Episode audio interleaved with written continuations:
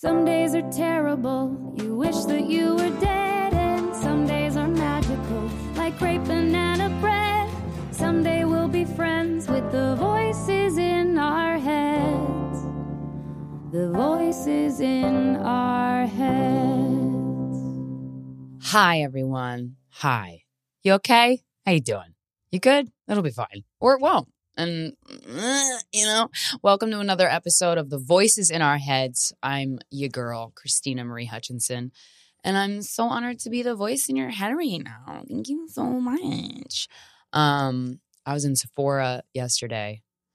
I spent $833. Jesus. It was actually $572. But whatever. That's the same amount at that. And I, I bought, you know, the beauty industry really reels you in because you walk into a Sephora and there's just so many options. There's too many. And, you know, all you do, you just want to look your best. I just want to look pretty. And I walk into Sephora and I'm like, well, these make me look pretty. And it's so overwhelming. And then and then your hand is just swatches. It's just there's just swatches of lipstick and lip liner and eyeliner and eyebrow liner on your hand. Um, anyway, I got a lot of stuff at Sephora because my total was over five hundred dollars. and man, I wonder how much money women would save if we didn't buy makeup ever again. But we would look so ugly, so we'll still buy it. Um, no, just kidding. Um, no, makeup is a form of self-expression that I really enjoy.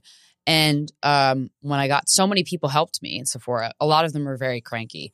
Um, they were not having a good day. Two two of the women were just not having a good day, which I get. I get. Um, but then at the end, I was getting rung up, and she's like, "Okay, who helped you today?" And I was like, "Oh fuck." And then, like, trying to remember who helped you at a Sephora. First of all, if you're in a New York Sephora, it's massive. It's a maze, and there's just so many people around. And some one lady helped me with the lipstick, one lady helped me with the mascara, and I'm like, I don't. They all help me, and I unnecessarily felt guilty for like a couple hours after that. I'm like, oh shit, I think her name was Lisa. Fuck. Like I remembered all their names afterwards. But um, yeah. So if you go to Sephora, just take a notepad so you can write down all the people that helped you because Sephora, instead of paying their employees a fair wage, which I mean, maybe they do, and I'm making that up, but it's like I guess they get commission or some type of something from helping a customer. You- How about Sephora? You just pay your employees better. The, and the tipping, I don't. You don't tip at Sephora, but, but it's probably coming. It wouldn't surprise me um, if they asked you for a gratuity at the end of that. Um, you, we have to tip everywhere, and I was trying to look up online, like when do I tip? And then sometimes I feel I'm like I know I definitely tip now, and then I looked it up and I don't. Like when when you're in Jersey and someone pumps your gas, I'm like you got to tip that person, right? No. No, that's but they they deserve a tip. The the lady at the counter at the deli that I buy my weed from, every time I get rung up, they're like, "Do you want a tip?" I'm like, "No, I knew what I wanted. You didn't help me. I don't want to tip, but I do want to tip the guy pumping my gas." But then internet's like, "Don't tip that guy." I'm like, "That poor guy."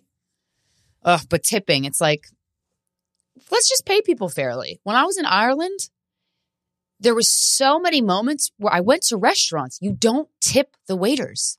You don't tip them. That's insane to me. That's crazy. But because it's crazy that they get paid fairly. That's just blows my mind. Um, okay. Um, do you think do you think that murderers who are in jail for murder are kind of bitter about society's obsession with murder documentaries? Because if that if I was in jail for murder and then I, I'm like all these bitches be watching these late night documentaries on murderers, and here I am sitting in a cage. Your your favorite film stars are locked up in cages. Um, I was thinking about that the other day, and I was also I remembered something I wanted to do for a very long time, and then I forgot about it for years because I had you know other shit going on because this wasn't an important thing. But now I re-remembered it, and I'm going to do it. So most police departments, you can fill out an application and do a ride along. Do you know what a ride along is, Michael? Mm-hmm. Have you ever done one?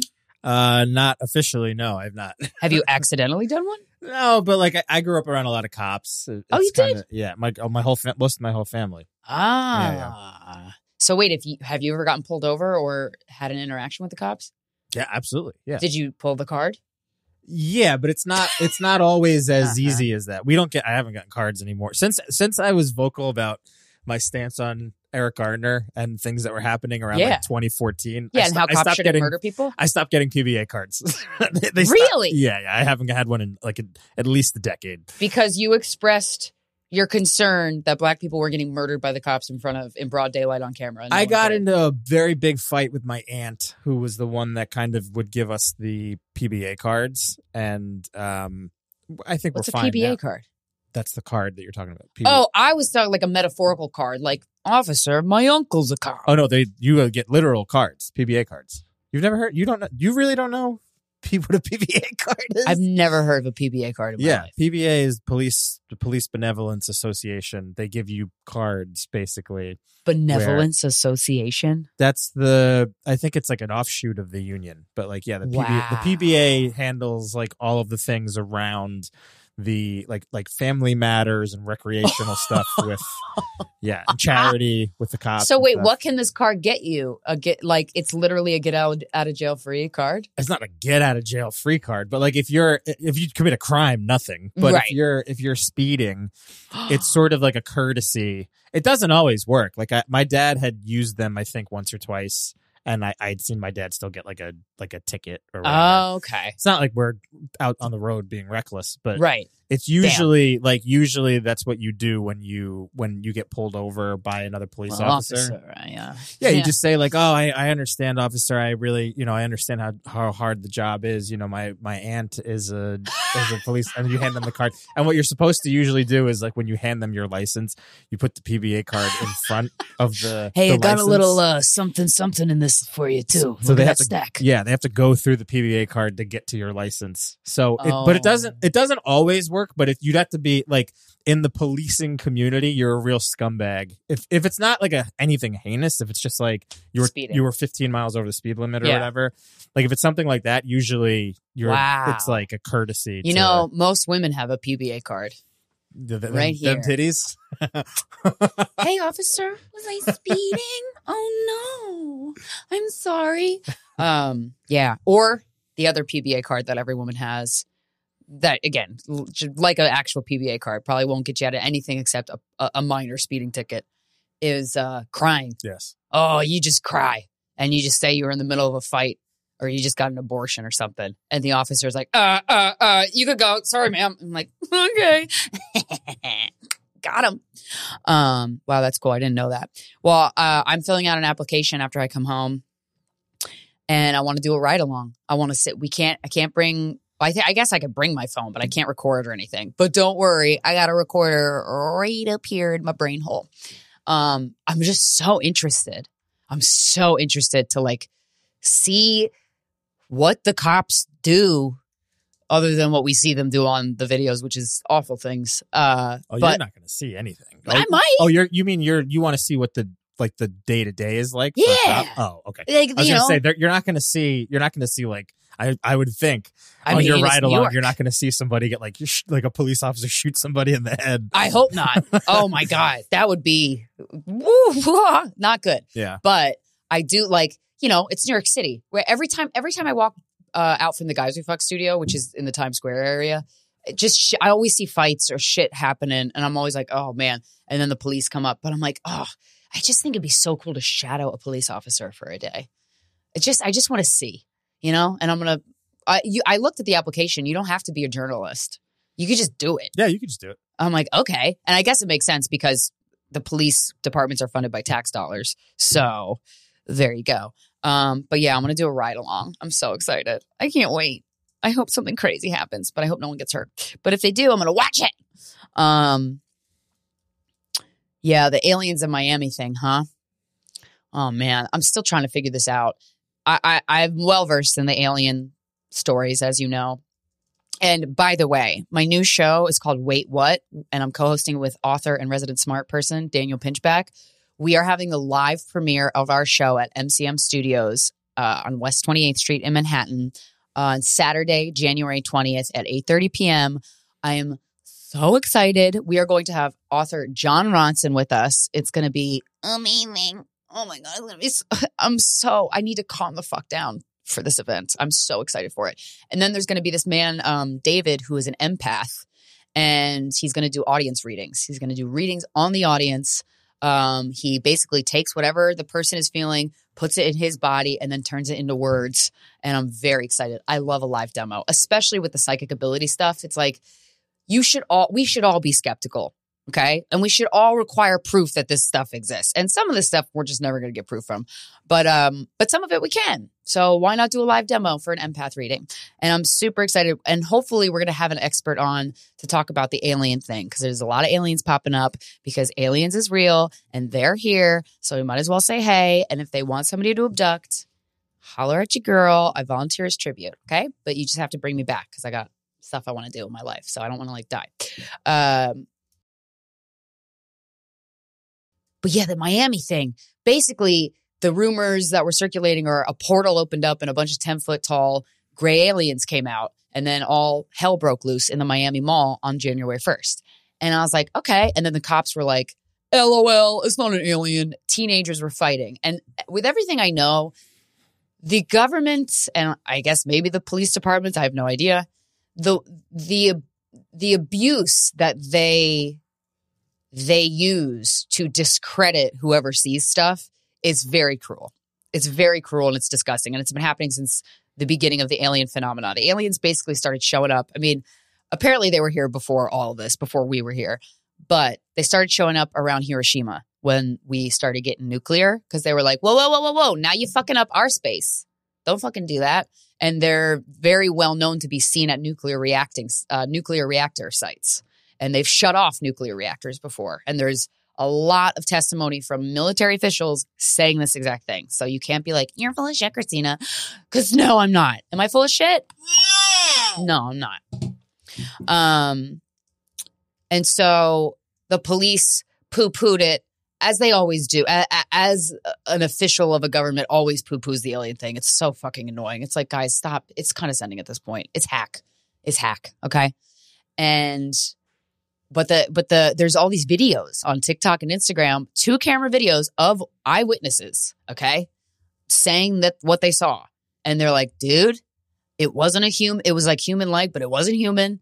And it was about 10 feet tall and it was fucking crazy. And I don't know. I don't I feel like you why would you make that up? I mean, I get want like the magic of the possibility of aliens, and you get so engulfed in that and you romanticize that and you just want there to be aliens like me. But uh, there's also so many testimonies that we have, like as proof uh, of people that have seen stuff that describe the exact same thing. They're 10 feet tall. They're they're either 10 feet tall or four feet tall, it seems. Um, but do you live in Florida? Have you seen aliens? Send me a video. DM it to me at Krystyna Hutch, K R Y S T Y N A Hutch. DM it to me on Instagram. I believe you. And I love talking about this stuff because every time I talk about it to a group of people, which is whenever I'm near a group of people, I'll talk about it if I can, which I do. And somebody, there's always somebody in the little group that's like, ugh, okay, I don't really tell people about this because I don't want anybody to think I'm crazy. I'm like, I don't think you're crazy. Tell me. And then they think I'm crazy. But I have this one guy who sends me videos all the time. He lives in fucking Brooklyn and he sees them all the time. Apparently, and this is according to Alan Steinfeld, who who wrote Making Contact, which is one of the most comprehensive books on the phenomena. There's 10 guest authors. A lot of them used to be military people. He's like the if you see them once, you're uh, likely you will keep seeing them over and over. Like it's not an accident that that specific person sees them and they're probably going to be kind of like inclined to look up just when something is in the sky. And I'm like, "Well, I want to be that." So why don't you pick me aliens? I'm a pick me girl for aliens and I don't care. Pick me. I want to do it. I want to see you. I'll record it. The one thing that was frustrating about the Miami thing and a lot of the alien stuff, these the the qualities of these videos are shits. Okay. I know we all have iPhones or Androids, one or the other. Nobody has a flip phone anymore. Why do these video clips look like they were taken from a freaking flip phone? Why? They don't. Are the aliens making your footage grainier? I don't, maybe. I don't know. I'm open to anything. I'm open to anything. But the, the video of the alleged alien or creature, whatever you want to call it, uh, walking outside, you couldn't really see it. But there were 60 cop cars outside of the Miami Mall. There are very clear videos of that. And the cops claimed that a bunch of teenagers got into a fight. They weren't sure if there's an active shooter. Do you know how many documentaries I've watched on school shootings and how, or like a synagogue shooting, or like a sh- just a shooting in America, duh, because that's where they happen mostly, and and and the amount of police officers that show up. Yes, it's a lot, but then they get in like the counterterrorism units. And if they got hostages, they got to negotiate. But like, it's never sixty cop cars. Okay, why were sixty cop cars there? Because there were aliens. Okay, was there a teenage fight? This is my last word. No! There wasn't. There were aliens. Okay. But if you have better footage or you have any footage of UFOs or aliens, DM me at Krystyna Hutch. Okay. I really want to see it. Um, but yeah, come to the live premiere of Wait What on Saturday, January 20th. It's going to be amazing. There's only 80 tickets available. They're going fast. So click the link in my bio on Instagram and you should come. Okay. Um, another thing I was thinking about just uh, being on Instagram as much as I am, which is not that much, but it's a lot. I feel like parents are buying their child a puppy just so they could record a video of the child getting a puppy so that the parent could go viral. That seems like a trend eh, because there's too, there's too many. You know, when I when I was a kid, you didn't just ask for a puppy and then you got it. You know, you had to prove you were responsible. I'm talking about three year old kids getting puppies. I mean, it's not their puppy; it's the parent's puppy. But I mean, and I'm like, and they always film the moment that they get the kid gets the puppy. And then they always post that on Instagram. And I'm like, methinks that your motives with giving your child a puppy are a little tainted. Am I wrong? Fight me. I don't know. Maybe I am. Um, oh, that guy that I mentioned a couple episodes back, his name's Jefferson Fisher. What a great name is this guy who does all these Instagram videos. Um, he's a trial lawyer. He's some type of lawyer, and he just gives you tips on how to handle certain interactions with people. They are such tools for your tool belt. I cannot recommend this following this guy enough. Jefferson Fisher. Okay. He he just he's like how to deal with a narcissist, how to deal with somebody who's over defensive, how to deal with somebody who's really mad. And the way he words things, I commented on his videos and I was like, I just need to tell you that the way you word things is in such a way that it really sinks in for me. So thank you. And then like 12 people liked it. And I'm like, thank you. Um, but uh, one of the things that he said in a video recently that I watched is uh, when you respond to I'm uh, oh uh, when somebody tells you I'm sorry I upset you you know that because that's like I'm sorry you feel that way is basically like fuck you okay? Fuck you. I need to watch more Jefferson's videos. But when somebody says uh, I'm sorry I upset you um, you could come back and say if this is appropriate to the situation which I feel like it will be don't apologize for my feelings. Apologize for what you did. But don't move your head like this because then it's going to make the other person think you got an attitude and they're going to be more defensive. Um, and if you can't see the video, I'm radically moving my head. Um, but that's a good one. That's a good video. He's so hot. I haven't thought it's annoying when you're in a relationship, you know, it's great and it's awesome and I love it as long as the person you're in a relationship with is lovely and they are. Um, but then, you know, there's and having guys we fucked for 10 years is a it's a concept that we've talked about ad nauseum. Um, where you're attracted to somebody or you, you get crushes on somebody while you're in a relationship, which is fine. That's normal. That's healthy. It's not a big deal. Don't act on it, but that's fine. Um, and it's fun. Crushes are so fun. I have not had one crush on anybody. And I'm like, is this thing broken? What's happening? What the fuck? Why don't I have crushes? You know? Um, but I do have a crush on Jefferson Fisher. He's so hot. Um, I highly recommend you follow him. Um, okay. So I want to read from, I, I was going to do a series on the artist way, and I'm going to do that, but I changed my mind. I'm going to put a pause on that. Go put a little pin in it. Okay. We're going to put a little pin in it because I was listening to this audiobook. I read a chapter when Ollie was on uh, by Pema Chodron. How we live is how we die. This is a great book, and I was listening to it, uh, the audio version, while I was cleaning my home, smoking weed, my, one of my favorite activities. And I just, I had to pause so many times. I had to pause the audiobook so many times and just been like, fuck, that is exactly what I needed to hear. So I want to read some some sections of this book for the next couple weeks, and then we'll get to the artist way. And if you want to, you know, skip ahead, give you homework. Um, read the artist way now, and then reread it again with me when I address it in a couple weeks. Okay. Um, but this book is great, and I've done a lot of healing on my journey, and I got a lot more to go but I feel like I got the big stuff out of the way. That's why my ayahuasca experience was kind of chill. I'm like, I raw dogged the vomiting up of the emotions and the inner terror and wanting to die, uh, sans ayahuasca or any drug. And, um, for about a year straight. So I think now that I got that out of the way with the parent stuff and I feel so good about it. Also, people DM me often to to tell me about a situation they're going through with their parents and ask if I have any book recommendations.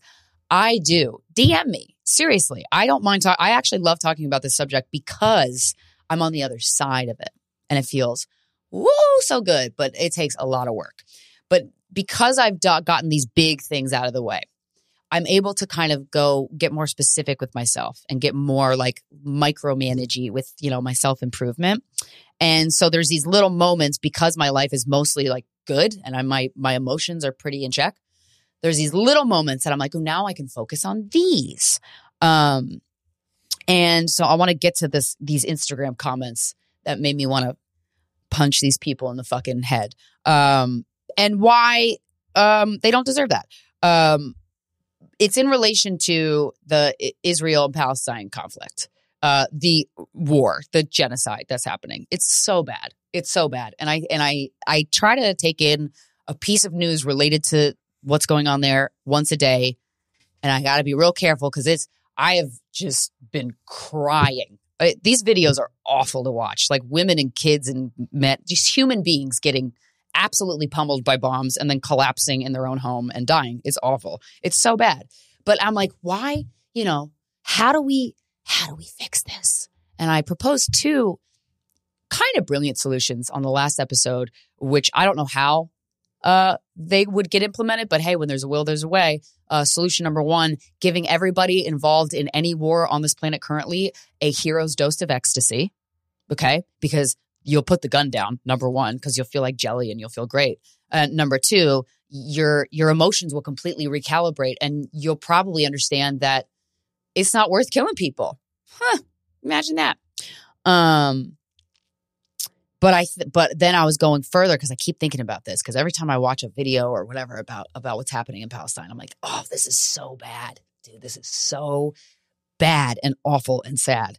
Uh, and I wish, I think what we're missing here, and I I miss this a lot in my day to day interactions, big and small, and the of the people whose comments I'm about to read, I definitely you the old me did not do what I'm about to say you should do. Um, is you have to think of whoever, whatever subject you feel very strongly about, whether it's the, the Israel Palestine fucking death trap, or if it's politics, or if it's uh, pro choice or pro or anti choice, not pro life. We're not saying that anymore. We're saying anti choice. Because if you're really pro life, you would give women um, the access to safe abortions. But we got a human, whoever you think is the enemy in your life. I want to give, give you a little thought exercise right now. Is there an issue right now that you feel that really fucking gets you heated? Okay. That makes you so mad, you're seething, right? And think of your enemy in that situation, whoever it is, whatever the sitch is. And then take a second to humanize that enemy and to understand that they sleep just like you sleep. They dream, they probably do that thing when they fall asleep, but they feel like they're falling down a cave and they go, they jolt, you know, when they're going to bed, wherever in the world they go to bed. They wake up, they probably take a morning piss and they have a big old fart as they pee, just like you. Okay. They're human beings, just like you. And I think the lack of humanizing the enemy, whoever you think that is, is a big part of our problem as a people. And it's not easy to do because the last thing you want to, because you got anger in you, right? and you want to take that anger and you want to throw it at something. You want to use the anger to fucking hit your enemy in the head or whatever you want to do with it. But, you know, we need to humanize the people that we hate. Really, truly, truly. And I'm on a one of my goals in this lifetime is I and I'm pretty good at it already.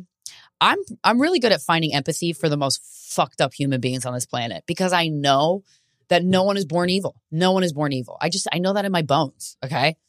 And you become evil because you get in your own head and your ego just takes over. But um I think humanizing whoever you hate and realizing, you know, they go through all kinds of things. They get turned on when they don't want to get turned on maybe or, you know, maybe uh maybe they have diarrhea at a very inconvenient time and they're in the they're in line at the at the grocery store and they get diarrhea and then they shit their pants. We all go through these experiences and all pain is the same according to oprah winfrey and she's right about everything. So i'm gonna say that too. Um so yeah one of these micro issues um about these tinier things that arise which they don't feel tiny to me but so it's tough being a person it's tough being a person. End of sentence. But also it's it's tough when you do something on a public platform when people get mad at you for not talking about an issue that i want to figure out a way for that to not bother me okay? And there's the a- video of mine on instagram a recent video of mine somebody commented and then two other people responded and as i read the comment and then i read the two responses i was like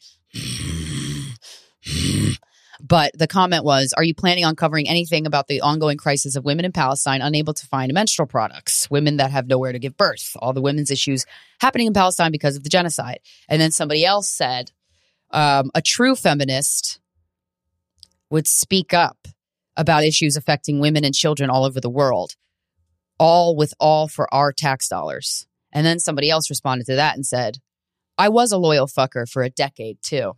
A decade. This person was a loyal listener of guys for te- a 10 years. I used to say these women practically raised me almost 100 days in to the war, I'm assuming. And I wonder who I was looking up to at such a young age all these years. It's a shame. To hell with this white feminism rubbish. Now, what I, my immediate reaction to reading those comments, um, wasn't nice. Okay. I wanted to, I wanted to be like, do you understand how many hours of these videos I ingest and I just cry? Um, and the other places that I've talked about this stuff, but it's like, don't get defensive. That's one of my problems. I get so defensive. Even when I really believe that I'm right, I get defensive and it makes me look not right. Okay. Um, and so I was trying to do, um, you know, I was, I, I want to, I want to frame it as like, you know what? People whose comments I just wrote, I'm not gonna well, I'm not gonna say your handle, but you know if you're if you're listening to this or watching this, you know who you are. And I'm probably gonna clip this up on social media. Uh, I'm not gonna tag you, but I hope you do see it. Okay. Um, you are my greatest teachers. Okay. So I want to thank you. I want to thank you for giving me a teachable moment to not be defensive and to not think bad things about you and to not want to fucking take you and go. I'm not going to do that. I'm not going to do that. Do I want to? Yeah. Uh huh. I do. I want to. I want to go, what the fuck? Um, but I'm not going to. I'm not going to. And for me, my anger is a, a big problem. And I try to dispel my anger with humor as often as I can. And so I just started playing um, the song Gucci Flip Flops by Bhad Bhabie. Uh, bad is spelled B H A D, and baby is spelled B H A B I E. So perhaps you pronounce it Bad Baby. I don't know. Um, but if you don't know who Bhad Bhabie is, you're missing out. Um, but she was made famous on Dr. Phil in an episode about unruly teens. And she just told Dr. Phil, catch me outside. I'll play the audio real quick just in case. Did you say the the the hoes are laughing? Yep. So the She's just- audience are a bunch of hoes. Yep. Catch me outside. How about that? How about that? Outside. What does that mean? What I just said. What what an attitude, huh? Uh, I love it. Love that baby. But she has a song called Gucci Flip Flops, and so I just put it on. I was I got really heated over those comments, and I started going, "But I did this and this," and it's like, Mm-mm. we're gonna we're gonna pivot, and uh, we're gonna put on Bhad Bhabie's Gucci Flip Flops on your speaker, and we're gonna we're gonna scream the words out loud because the song's fucking ridiculous. I love it. It's fucking ridiculous. Okay. Um, and then I just kept saying, I know why these bitches mad because they trash and they fucking for cash. Okay. That's what I just kept saying in my head. All these bitches mad because they trash and they fucking for cash. Now hold my beer as I cover all my bases here. Um, I don't think the people that left these comments are trash in any way. Okay. So I feel like I got to say that. And I also don't think it's trash to fuck for cash. I actually think it's very smart. And it makes me think of when I was in my 20s and I just fucked for free. And I wish I did it for cash because I was fucking trash. Um, but you know, we live and we learn. Anyway, um,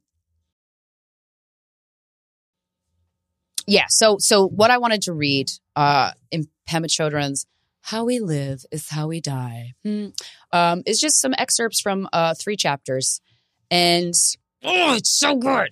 Where are we at? Twenty nine minutes. 30. Oh my God, I'm psychic. Okay. So I'm going to skip around, but this is a great book and I highly recommend you get it.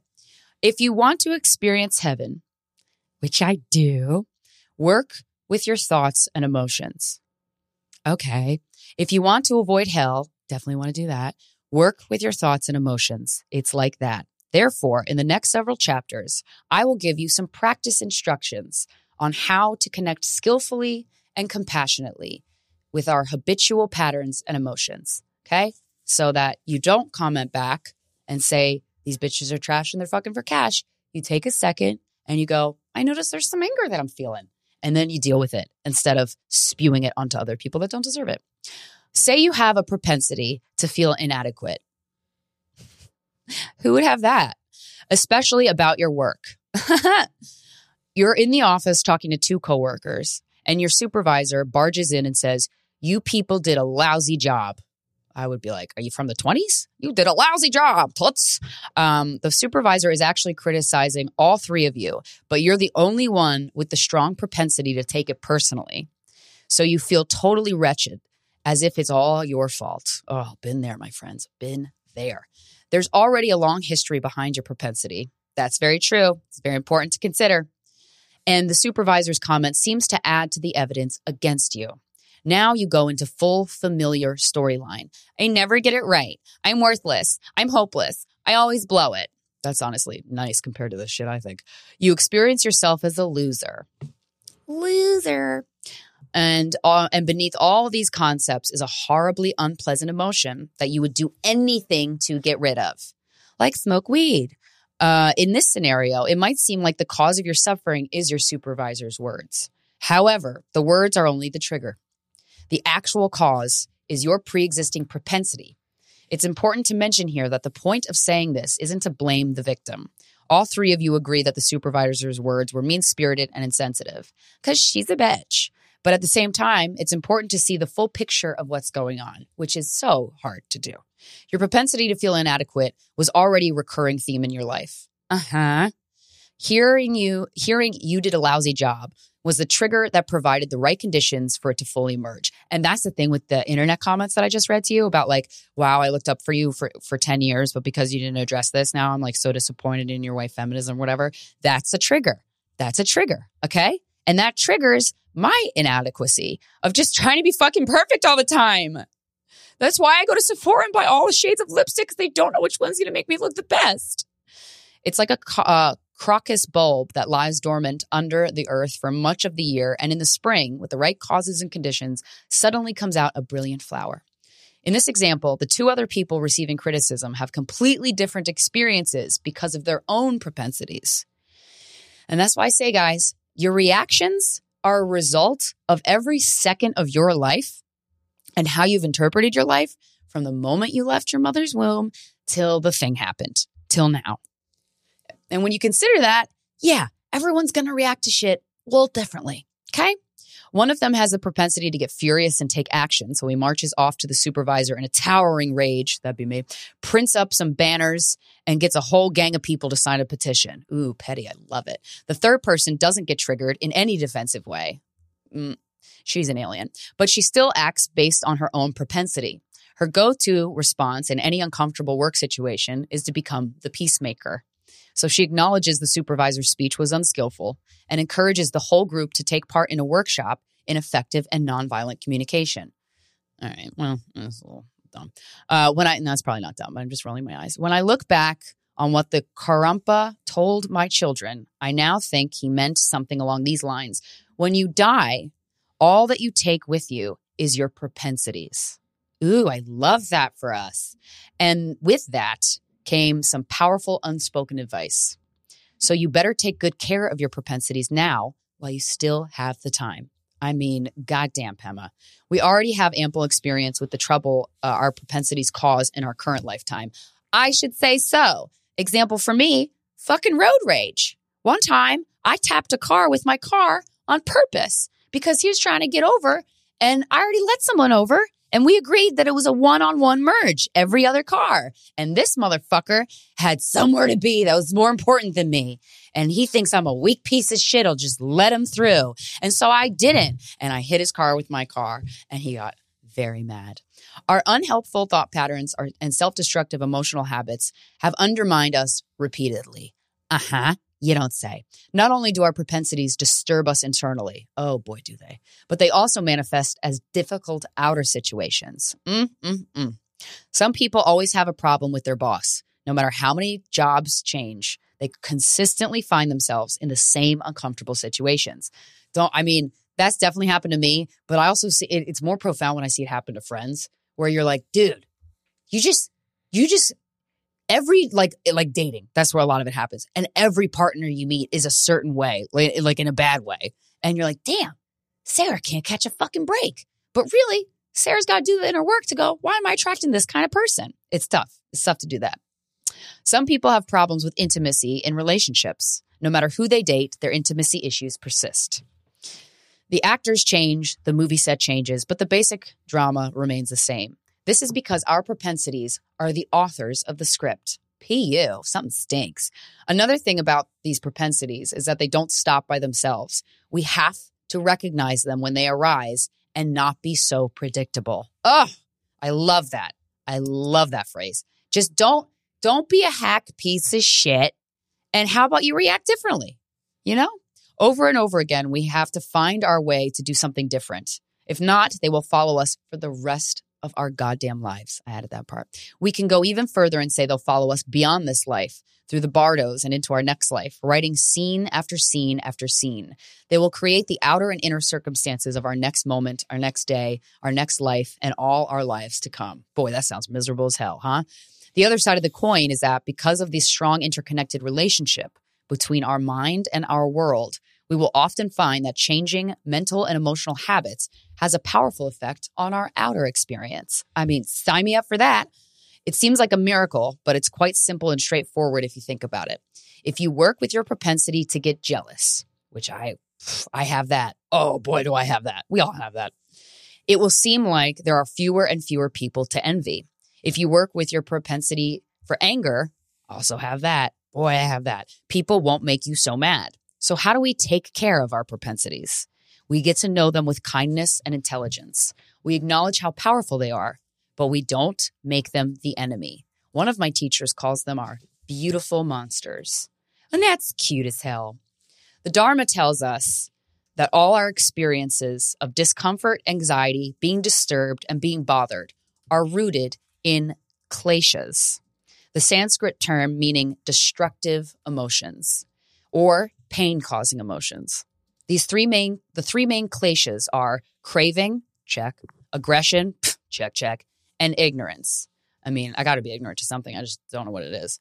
Um, the first two don't require much explanation. Craving becomes a destructive emotion when it comes to the point of being an addiction or an obsession. I was once given some Asian candy whose brand name was Baby Want Want. That's so funny. Baby Want Want. That sums up craving quite nicely, I think. We, uh, we think something will bring us pleasure or comfort, like a freaking great shade of lipstick at Sephora, so we become obsessed with having it or keeping it. Aggression is the opposite. We want to get rid of something that we perceive as a threat to our well being. Ignorance is a destructive emotion. Uh, it's a little harder to understand. It's a dull indifference of mind that actually contains a deep level of pain. That's really interesting because you never think of ignorant people as having a deep level of pain, but everyone kind of has a deep level of pain, so it makes sense. It can express itself as being out of touch, that's for goddamn sure, being mentally lethargic, not caring what we're feeling or what others are going through. When this state of mind dominates us, it turns into depression. These three kleshas are often called the three poisons because, as Anam, somebody says, I don't want to butcher it. They kill our happiness. They often, uh, that often happens to us in two ways. First, we suffer while we experience anger, addiction, depression, jealousy, and the rest. Then we continue to suffer as a result of the harmful actions they provoke. Yeah, that sucks. Because when I get road rage, you know what the worst thing is? If you're in the, usually if there's somebody in the car with me, I won't rage because I'm embarrassed, which is awesome. But if it's like my boyfriend, I'm too comfortable. I don't get embarrassed in front of him. So I'll rage. I don't like that. And, you know, if he'll say something like, which rightfully so, he'll be like, hey, don't ask, like if somebody's being a dick to him while he's driving and I'm in the passenger seat, I want to fucking cash, cash me outside, bitch. Cash me outside. Let's go.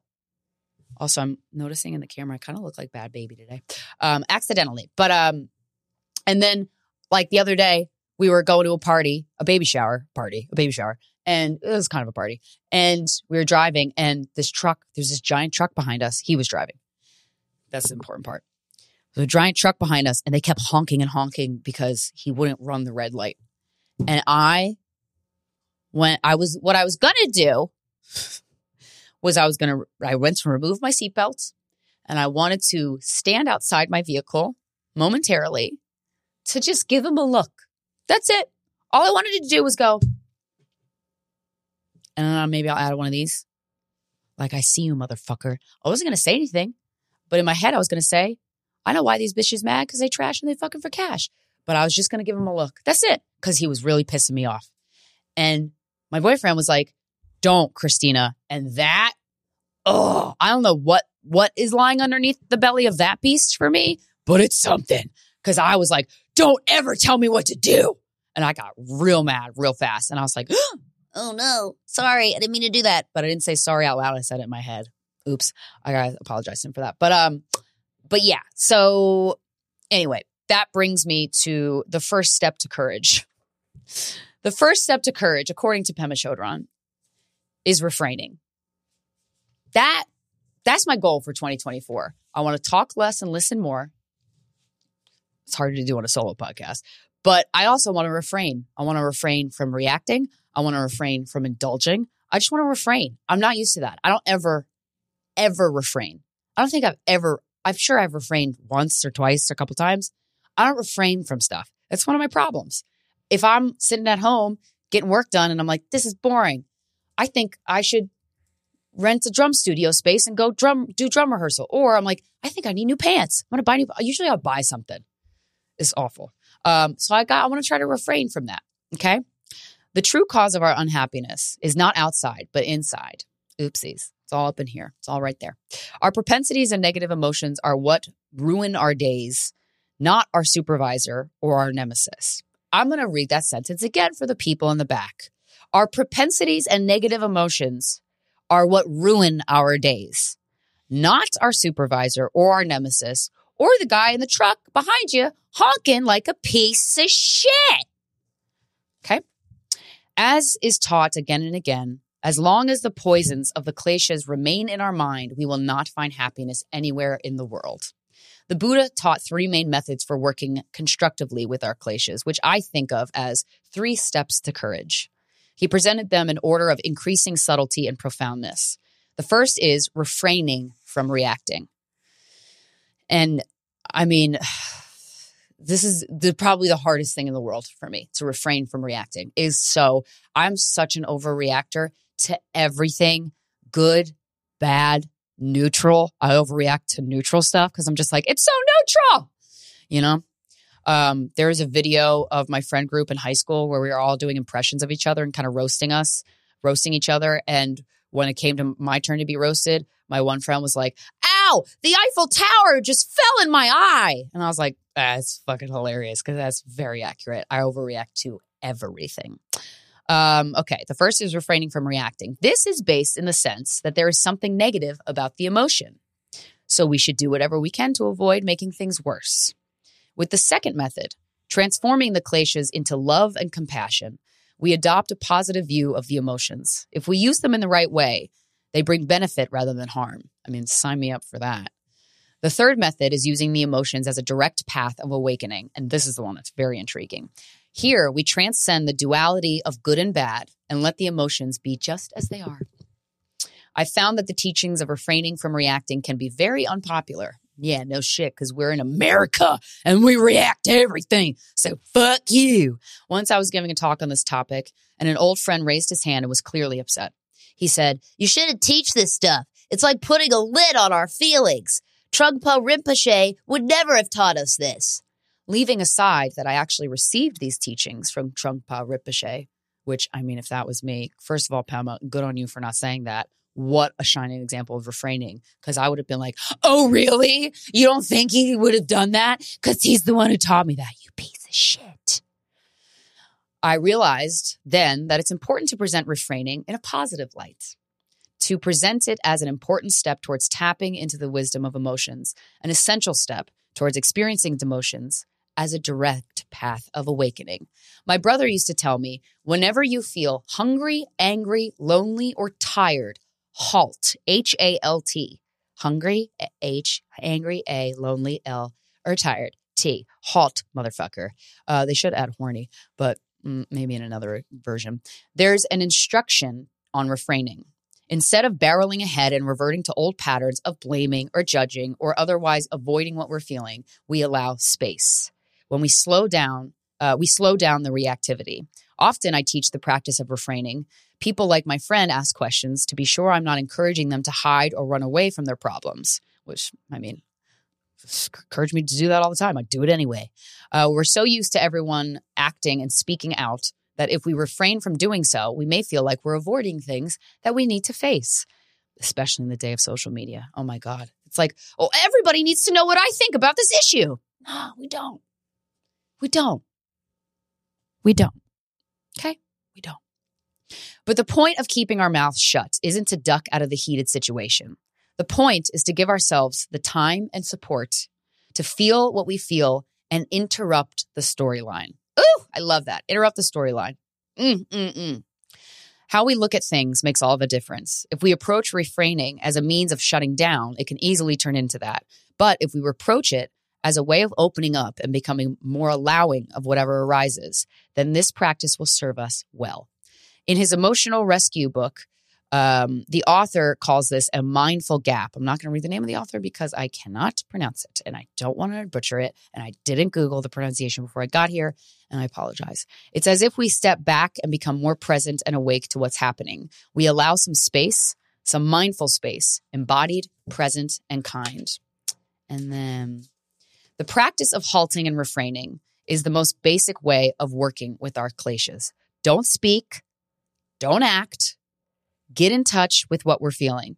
It's the first method we need because when we perpetuate our storylines or act out, we don't have the mental space to apply the other two practices, transforming the emotions and using them as a direct path of awakening. People often want to skip the first stage, but that is doomed to backfire. As Ken McLeod says in Reflections on Silver River, it is often unthinkably frightening to experience what goes on inside of you. If you wish to be free, however, you have no choice. I mean, great work. Great work, guys. Thank you so much for listening. Now, if you'll excuse me, I'm going to go smoke weed and ride a bicycle home as I listen to Beyonce in my headphones. Thank you for being here. Thank you for allowing me to be the voice in your head. And if you have screenshots of fuckboy theater conversations, DM them to me at Krystyna Hutch. Or if you have any alien or ghost stories, or if you have any videos of aliens or ghosts, definitely DM me at Krystyna Hutch and uh, sign up for my Patreon. I, I host group Zoom therapy four times a month and uh, patreon.com slash Krystyna Hutchinson. I got to say, I'm pretty good at the advice thing. And I encourage everybody every time to take everything I say. And, and if anybody else has things to say in these Zooms, you take it with a grain of salt. Okay. You take everything with a grain of salt. If it resonates with you, awesome. If it doesn't, throw it right in the trash. Cause these bitches mad because they trash and they fucking for cash. Okay. Um, so thank you so much. Congrats on not killing yourself. I'll talk to you next Monday.